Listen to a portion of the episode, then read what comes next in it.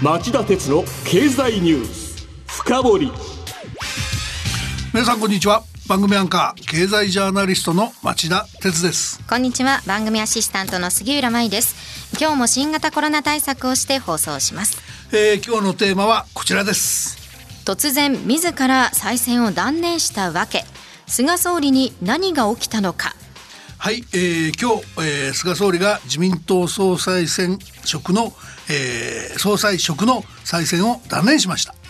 菅総理は自民党の臨時役員会で総裁選に立候補しない意向を表明。その後官邸で記者団に対し新型コロナ対策に専任したいとして17日に告示29日に投開票される自民党総裁選挙に出馬しないことを明らかにしました。あの総裁選の方は予定通り行われる予定なんですね、うん、今のところね、はい、それで、えー、今日は一体なぜ、えー菅総理は突然総裁選への不出馬を表明したのか。そして改めてじゃあ総裁選の行方はどうなるのか、うん、ひいては、えー、総理大臣の椅子の行方がどうなるのか。これを、えー、ちょっと整理してみたいと思います。それではお知らせの後じっくり深掘ってもらいましょう。町田鉄の経済ニュース。深掘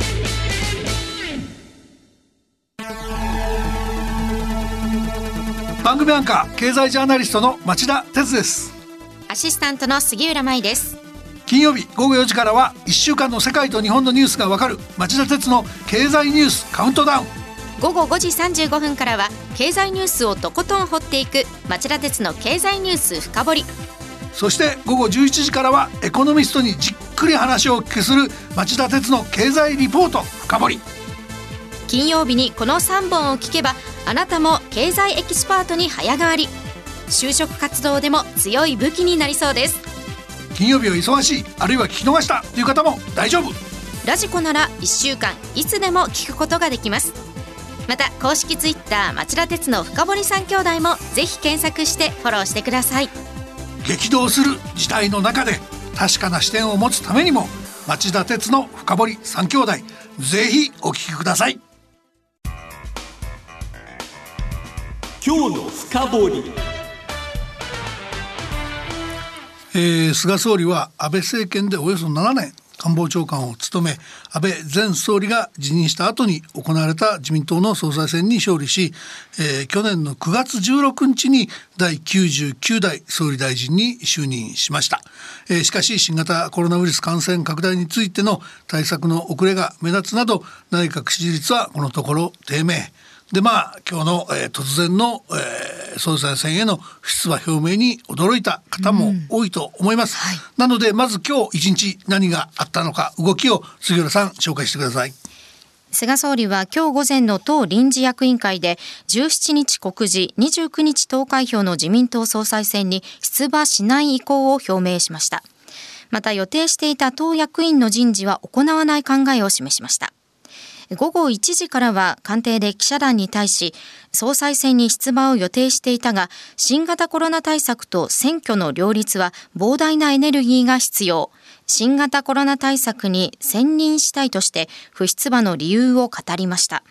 来週記者会見を開いて改めて総裁選に出馬しない理由を説明するとしています。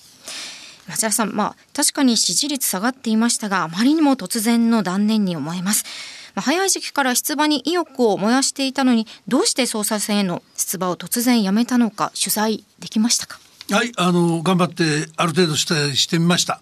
で杉浦さんもそのあれですよね。そのコロナ対策と選挙の両立は無理だと、うん、あのコロナ対策に専任するんだと。これは信じてないわけですね。はい、本当のところはどうなのかと いろいろ伺いたいなと思いますが。そうですね。あの取材してみるとですね、ええ、やっぱり浮かび上がってくる話として3つの背景があります。はい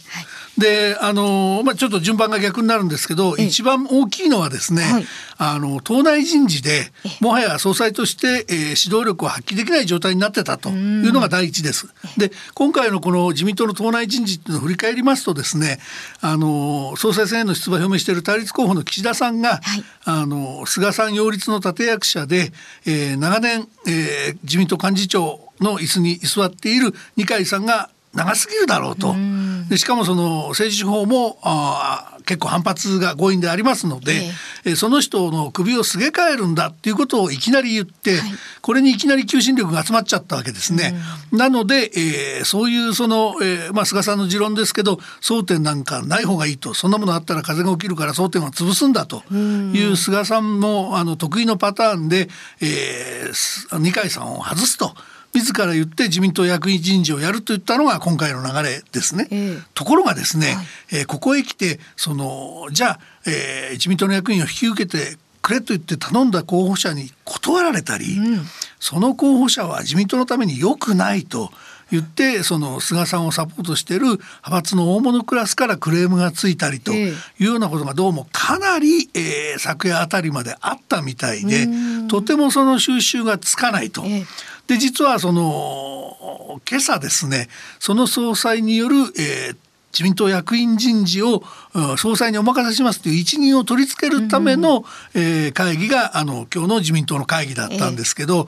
そんな調整もつきそうもないことを任してくれとも言えないと。でそれをやらないとなるとその先に待っている争点潰して戦おうと思ってた総裁選もあるから、もうここは総裁選の出馬を断念してコロナに専任すると言いながら人事もやらないと。こういう話になったんではないかっていう見方が第一ですね。かなりごたごたしてます、ね。してますね。でまああのやっぱり支持率の低下とともに総理の指導力低下っていうのがやっぱり厳然とあったってことですね。ええでもう一つ言われているのは、似たようなあの話の別のあの切り口になるんですけど、解散権の問題。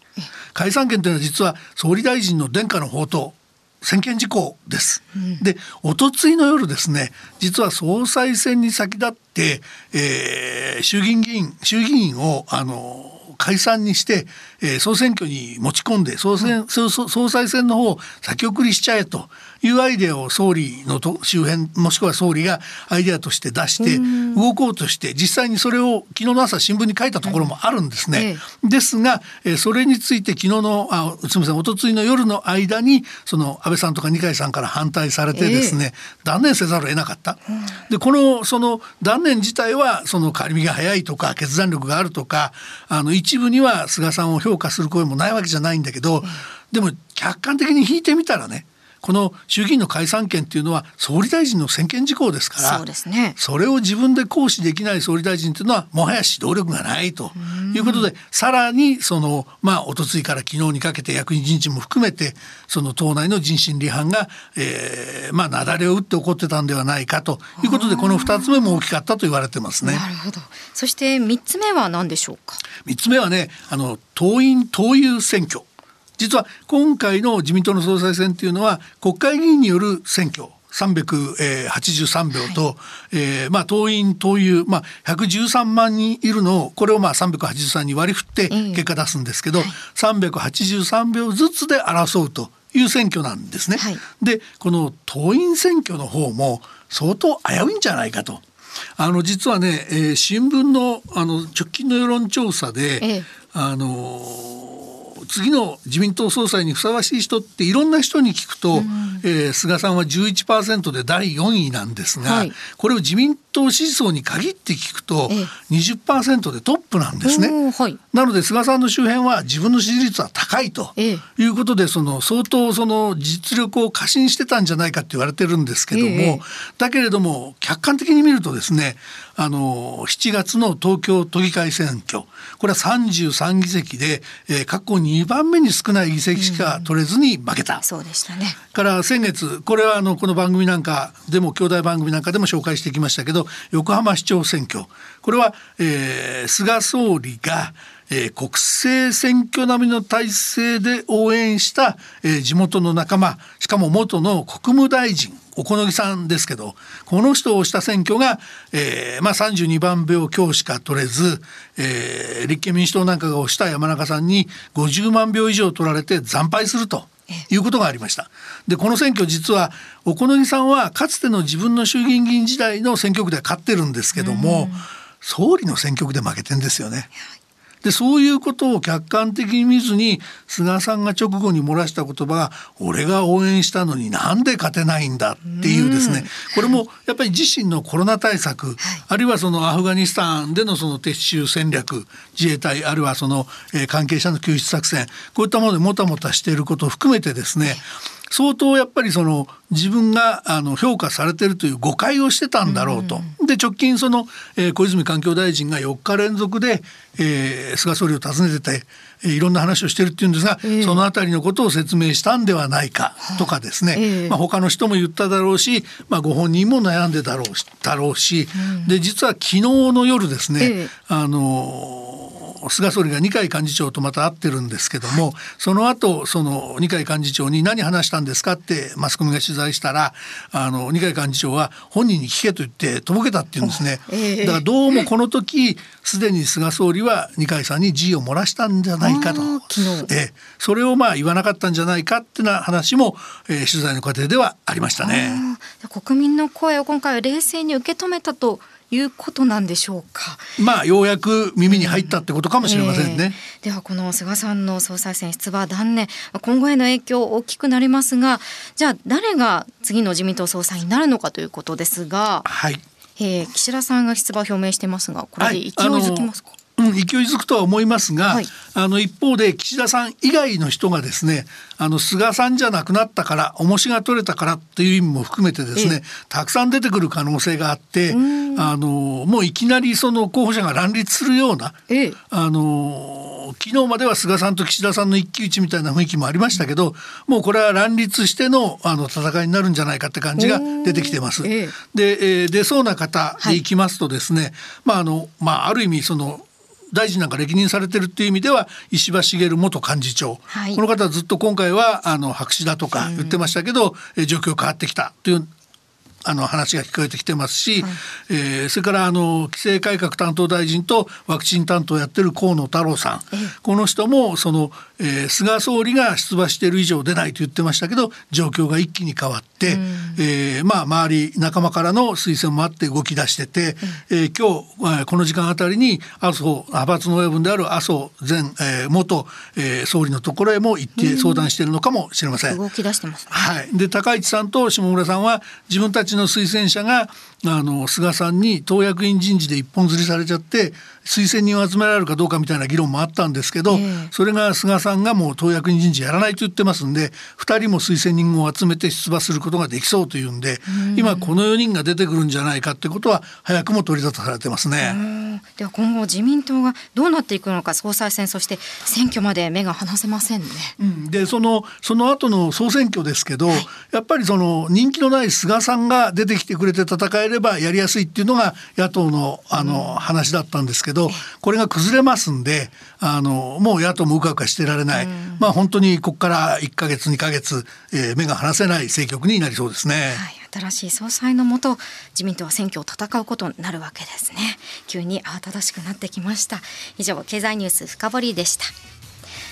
そして、えー、今夜の町田鉄の経済リポート深掘りは大予測。2050年の日本の経済社会はこう変わる。最大のポイントは脱炭素と DX 社会への移行で為替変動に強い構造になることだと題しまして日本経済研究センターの小林達夫政策研究室長に町田さんがインタビューします。DX のお話ですね。そうですね。あの2050年がどんな日本の社会になってるか、はい、いろんなお話が飛び出すんでとっても面白いと思いますよ。今夜11時に再びお耳にかかりましょう。それではさようなら